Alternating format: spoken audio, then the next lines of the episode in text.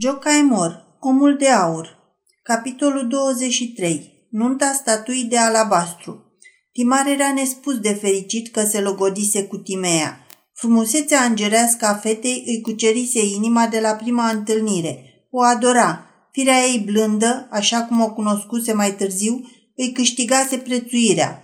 Jocul acela crud cu inima ei, joc la care se dedase familia Brazovici, trezise în Timar o simpatie cavalerească, iar curtea făcută în glumă de către frumosul capitan îi ațățase gelozia.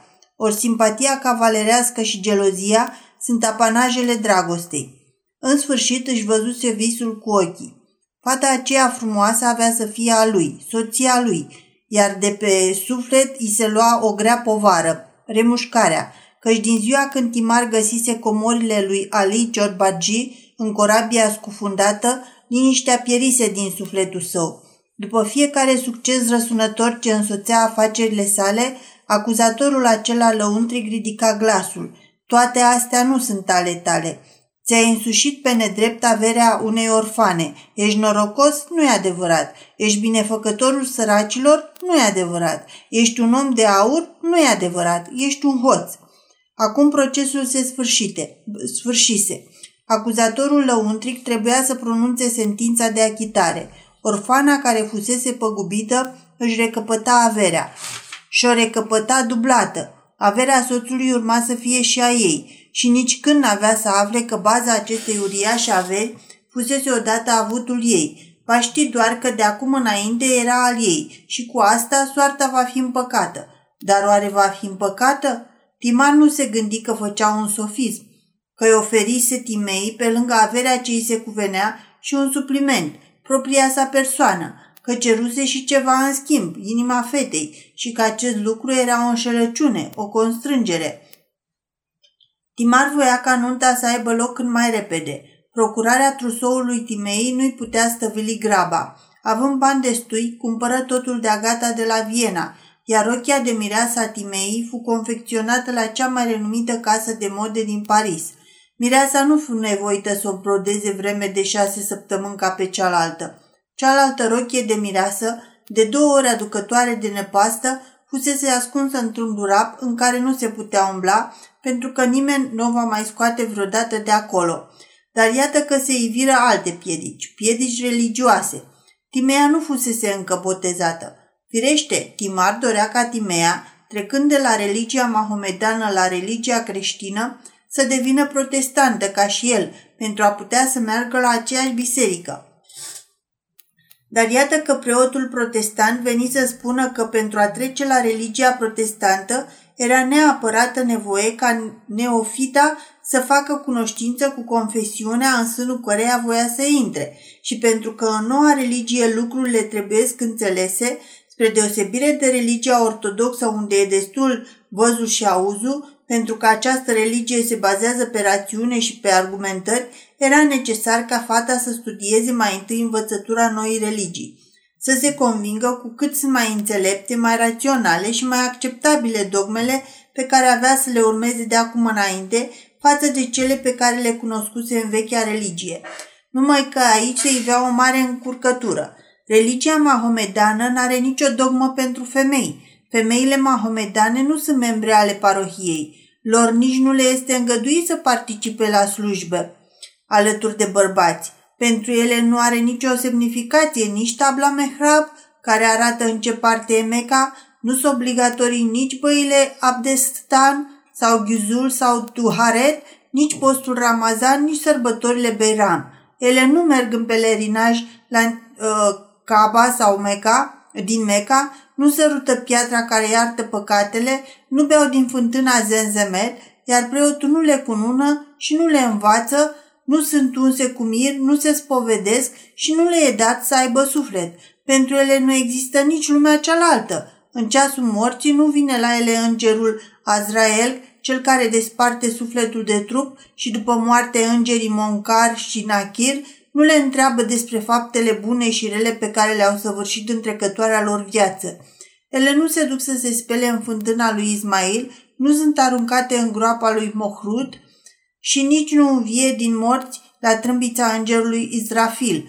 Pe fruntea lor nu stă scris cuvântul mumen, adică credincios, și ele nu trec în fugă peste puntea al Sirat și nici nu cad în cele șapte iaduri, dintre care cel mai puțin înfricoșător e Ghiena, apoi urmează Ladana, Hotama, Sair, Sakar, Yahim și Al-Haviat, care sunt din ce în ce mai dogoritoare.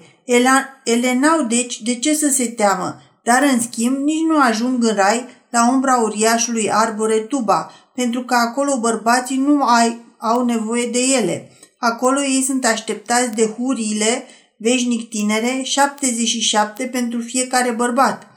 Femeia, la Mahomedani, nu-i decât o floare, îi cad petalele și se ofilește, iar sufletul ei e ca parfumul de floare, îl ia vântul și îl împrăștie. Sarcinea preasfinției sale deveni prin urmare și mai grea când vrut să o convingă pe Timea că noua religie se bazează pe rațiune.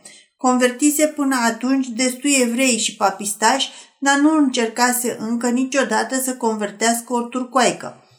În prima zi când se apucă să explice Timei despre frumusețile lumii celeilalte, spunându-i că acolo în cer se întâlnesc toți cei care au fost uniți și s-au iubit aici pe pământ și că acolo se vor uni din nou, fata îl întrebă, oare pe lumea cealaltă îl găsești pe cel pe care l-ai iubit sau pe cel cu care te-a cununat preotul? Era o întrebare sucită rău de tot, dar preasfinția sa făcu pe puritanul și răspunse foarte bine, deoarece nu-i cu putință ca un om să fie cununat de către preot cu cineva pe care nu-l iubește și deoarece nu e îngăduit ca cel cununat să nu iubească pe cel cu care a fost cununat, e limpede că învățătura e foarte corectă. Cei drept, preasfinția sa nu împărtăși lui Timar această întrebare a Timei. A doua zi, Timea întrebă dacă tatăl ei, Ali Ciotbagi, ajunsese pe lumea cealaltă, acolo unde va merge ea. Preasfinția sa nu putu să dea un răspuns satisfăcător la această întrebare spinoasă. Da, acolo eu o să fiu din nou soția domnului Leveting? întrebă Timea foarte curioasă. La această întrebare, domnul Protopop răspunse cu bucurie vlavioasă că, după toate probabilitățile, așa va fi. Atunci, dacă o să fim tot împreună, o să-l rog pe domnul de Leveting să-i dea și tatălui meu un locșor, ca să fie și el cu noi. Și domnul de Leveting nu poate să mă refuze, nu-i așa? La această întrebare, domnul Protopop se scărpină zdravăn după ureche și răspunse că va ridica această chestiune de amănunt în fața sinodului bisericesc universal. A treia zi, domnul Protopop îi spuse lui Timar că domnișoara Timea putea să fie botezată și cununată și în privința celorlalte dogme urmea să fie lămurită de soț. Ceremonia religioasă a avut loc în prima duminică. Cu acest prilej, Timea păși pentru prima oară într-o biserică protestantă.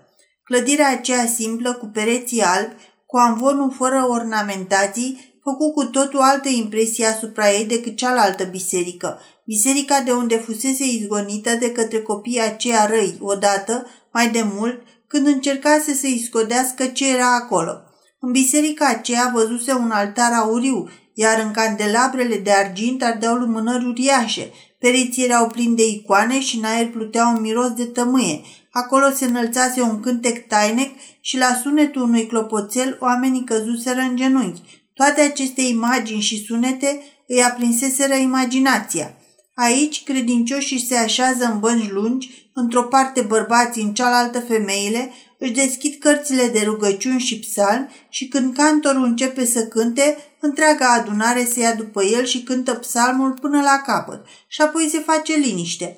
Preotul se urcă în amvon și începe să vorbească fără nicio ceremonie, fără să cânte, fără să bea, fără să facă ceva deosebit. Vorbește și iar vorbește, iar Timea nu pricepea o iotă. Se miră numai cum se poate ca în biserica asta, unde se află trei careuri de bănci pe care stau înghesuite atâtea femei, să fie liniște. Cum se poate ca mulțimea aceea de zeci și sute de femei să tacă timp de două ore și niciuna să nu-și descleșteze gura pentru a șopti vecinei sale o vorbă două? Ce îngrozitoare ceremonie!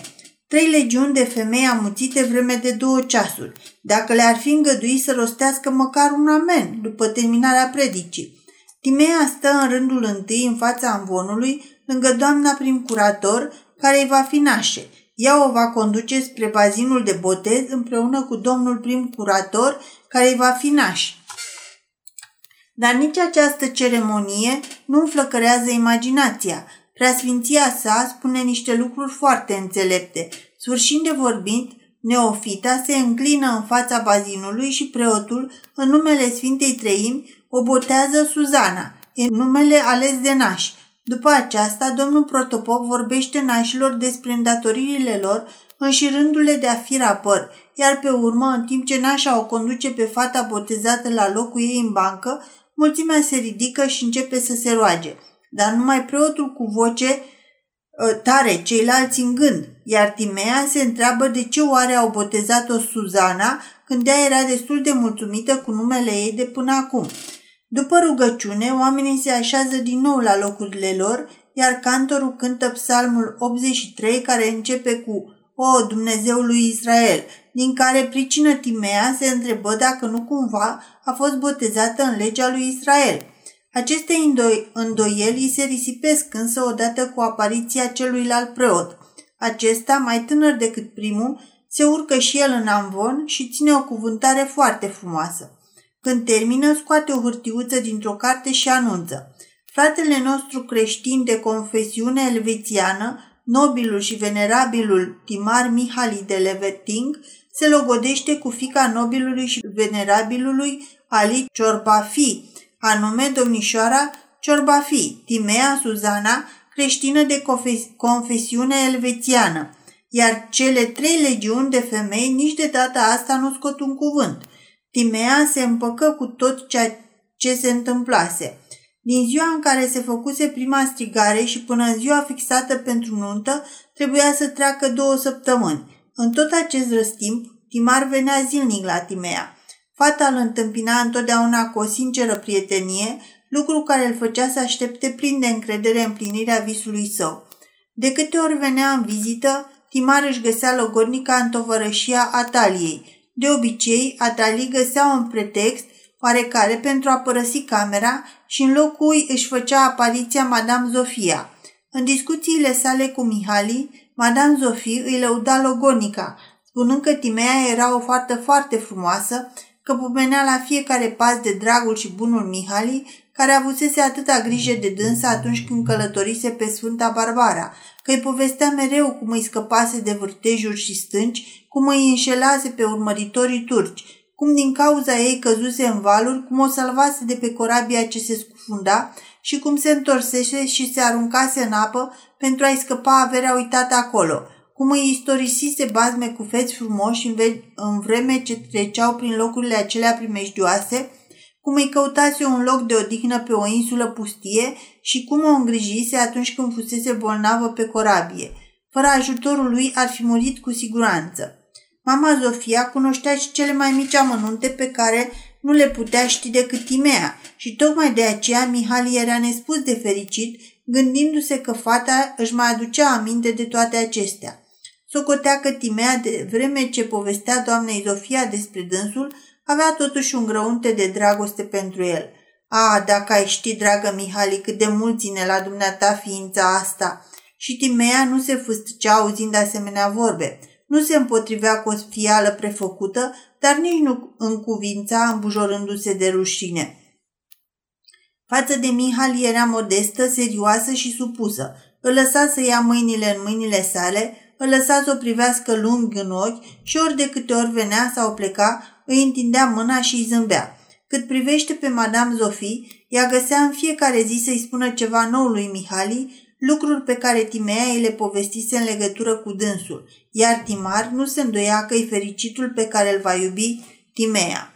Veni și ziua anunții. Șirul nesfârșit de trăsuri ale musafirilor, sosiți de departe, ocupă strada la fel ca în ziua aceea cumplită, dar de data asta nu se întâmplă nicio nenorocire. Mireasa fu luată din fosta casă Brazovici, care acum era proprietatea ei, și condusă la biserică de către mire. Ospățul de nuntă fusese pregătit la casa mirelui. Mama Zofie nu îngăduise ca altcineva să supravegheze pregătirea ospățului, iar Atali rămase singură în fosta casă părintească și, ascunsă în dosul perdelelor, urmărea alaiul nesfârșit de trăsuri în care se găseau nașii, domnișoarele și cavalerii de ornoare, mireasa, mirele, privea de la același geam unde în ziua aceea fatală așteptase sosirea logodnicului ei. Rămase acolo până ce trăsurile trecură din nou prin fața casei Brazovici, de data aceasta mirele și mireasa în aceeași trăsură și privi lung după ei. Și dacă nunta și se rugaseră în timpul acesta pentru tânăra pereche, o, nu pe îndoială că și ea se ruga într-un anumit fel și pentru mire și pentru mireasă. Timea nu găsi ceremonia anunții atât de minunată pe cât o zugrăvise mama Zofia. Preotul nu purtase nicio pelerină brodată cu aur și niciun potcap aurit. Nici nu adusese cununii de argint pentru a-i încununa soț și soție și nici nu cântase nimeni nimic. Mirele purtase un costum de gală din catifea, costum de nobil, cu agrafe din pietre scumpe și guler alb de hermină și fusese destul de chipeș, deși avea obiceiul să-și țină capul aplecat. Nu știa pe semne să meargă semeț, cu capul sus, acum cu, așa cum cerea îmbrăcămintea sărbătorească a nobililor. Nu avusese loc nici ceremonia aceea fermecătoare, ceremonie în care mirele și mireasa, acoperiți cu un văl de mătase, se întâlnesc pentru prima dată singur sub același acoperiș sfânt, iar preotul, luându-i de mână, îi conduce de trei ori în jurul altarului. Nimic din ceea ce se aștepta să ia. Nu băuseră din același pahar și nu-și dăduseră unul altuia sărutul sfânt în fața altarului. De altfel, altar nici nu exista. Nu era decât un preot îmbrăcat în negru care rostise niște cuvinte tare înțelepte, dar care nu răsunaseră așa cum ar fi răsunat minunatul gospodii pomilui. Fusese răcununați fără să fie îngenunchiat măcar. Această nuntă protestantă, lipsită de orice fast, nu impresionă deloc imaginația ei de orientală atât de aprinsă. Căci din tot ce se petrecuse, Timea nu înțelesese altceva decât ritualul. Poate cu timpul va înțelege. Petrecerea strălucitoare se sfârși, oaspeții plecară și mireasa rămase în casa mirului. Când Mihali, rămânând singur cu Timea, se așeză lângă dânsa și luă mâna în mâinile sale, inima îi se strânse și toată ființa lui se înfioră. Iată, comoara aceea neprețuise, pe care dorise atât de mult să o știa lui, este acum a lui. Nu trebuie decât să întindă brațul și să o strângă la piept, dar nu îndrăznește parcă se află sub puterea unei vrăji. Femeia aceasta, soția lui, parcă nici nu-i simte apropierea, nu se înfioară, nici nu respiră mai grăbit.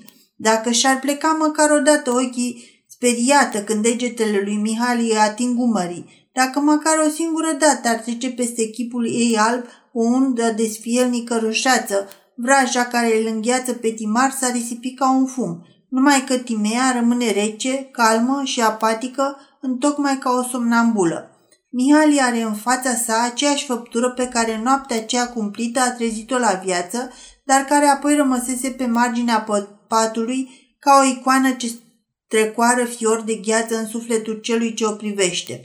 O făptură care nu tresărise nici când cămașa de noapte e alunecat de pe umeri și nici când i s-a spus că tatăl ei murise și care nu tresare nici acum când i se șoptește, iubita mea, E o statuie de alabastru, o statuie mlădioasă, docilă, supusă, dar fără viață. Privește, dar nici nu încurajează, nici nu se împotrivește. Timar poate să facă tot ce vrea cu dânsa, îi îngăduie orice, poate să-i desfacă părul strălucitor și să îl reverse pe umeri, să se, acro- să se apropie cu buzele sale fierbinți de chipul ei alb, iar rămâne rece. Mihali își închipuie că Strângând la pieptul său făptura aceea de gheață, vraja va dispare. La apucă însă un tremur și mai puternic. I se pare că e pe cale să săvârșească o nelegiuire împotriva căruia se revoltă totul, și natura, și îngerul păzitor, și fie ce nerv. Timea, șoptește el alintător, știi că acum e soția mea? Timea îl privește drept în noi și răspunde liniștită, da, știu.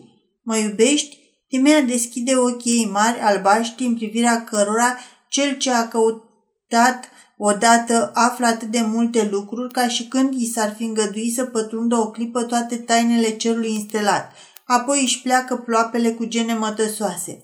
N-ai nicio fărâmă de dragoste pentru mine?" o imploră Timar oftând îndurerat. Și iar privirea aceea. Femeia cu chipul alb îl întreabă, ce este dragostea? Ce este dragostea? Ce este dragostea? Nici cel mai învățat om din lume n-ar putea să explice celui care nu o simte. Ce este dragostea? Ce este dragostea? Cel care știe să, ra- să dea răspunsul n-are nevoie de cuvinte. O copilă ce ești, oftă uh, Tima ridicându-se de lângă ea. Timea se ridică și dânsa. Nu, domnule, nu sunt copilă. Știu ce sunt, soția dumneavoastră. Mi-am dat cuvântul față de dumneavoastră și am jurat în fața lui Dumnezeu. Am să vă fiu soție credincioasă și supusă. Asta mi-e soarta. Mi-ați făcut atâta bine că vă sunt îndatorată pentru toată viața. Îmi sunteți stăpân și am să fac întotdeauna ceea ce doriți, tot ce o să-mi porunciți. Mihali se întoarse și și-a acoperit fața cu palmele. Privirea aceea se, ce încerca să ascundă durerea, privire în care se citea renunțarea de plină a Timei, înghețase orice glas al sângelui. Cine ar îndrăzni oare să îmbrățișeze o martiră sau statuia unei sfinte cu ramuri de măslin și cu nună de spin încingându-i fruntea? Sângele cui s-ar aprinde văzând mireasa care s-a întors din împărăția morților?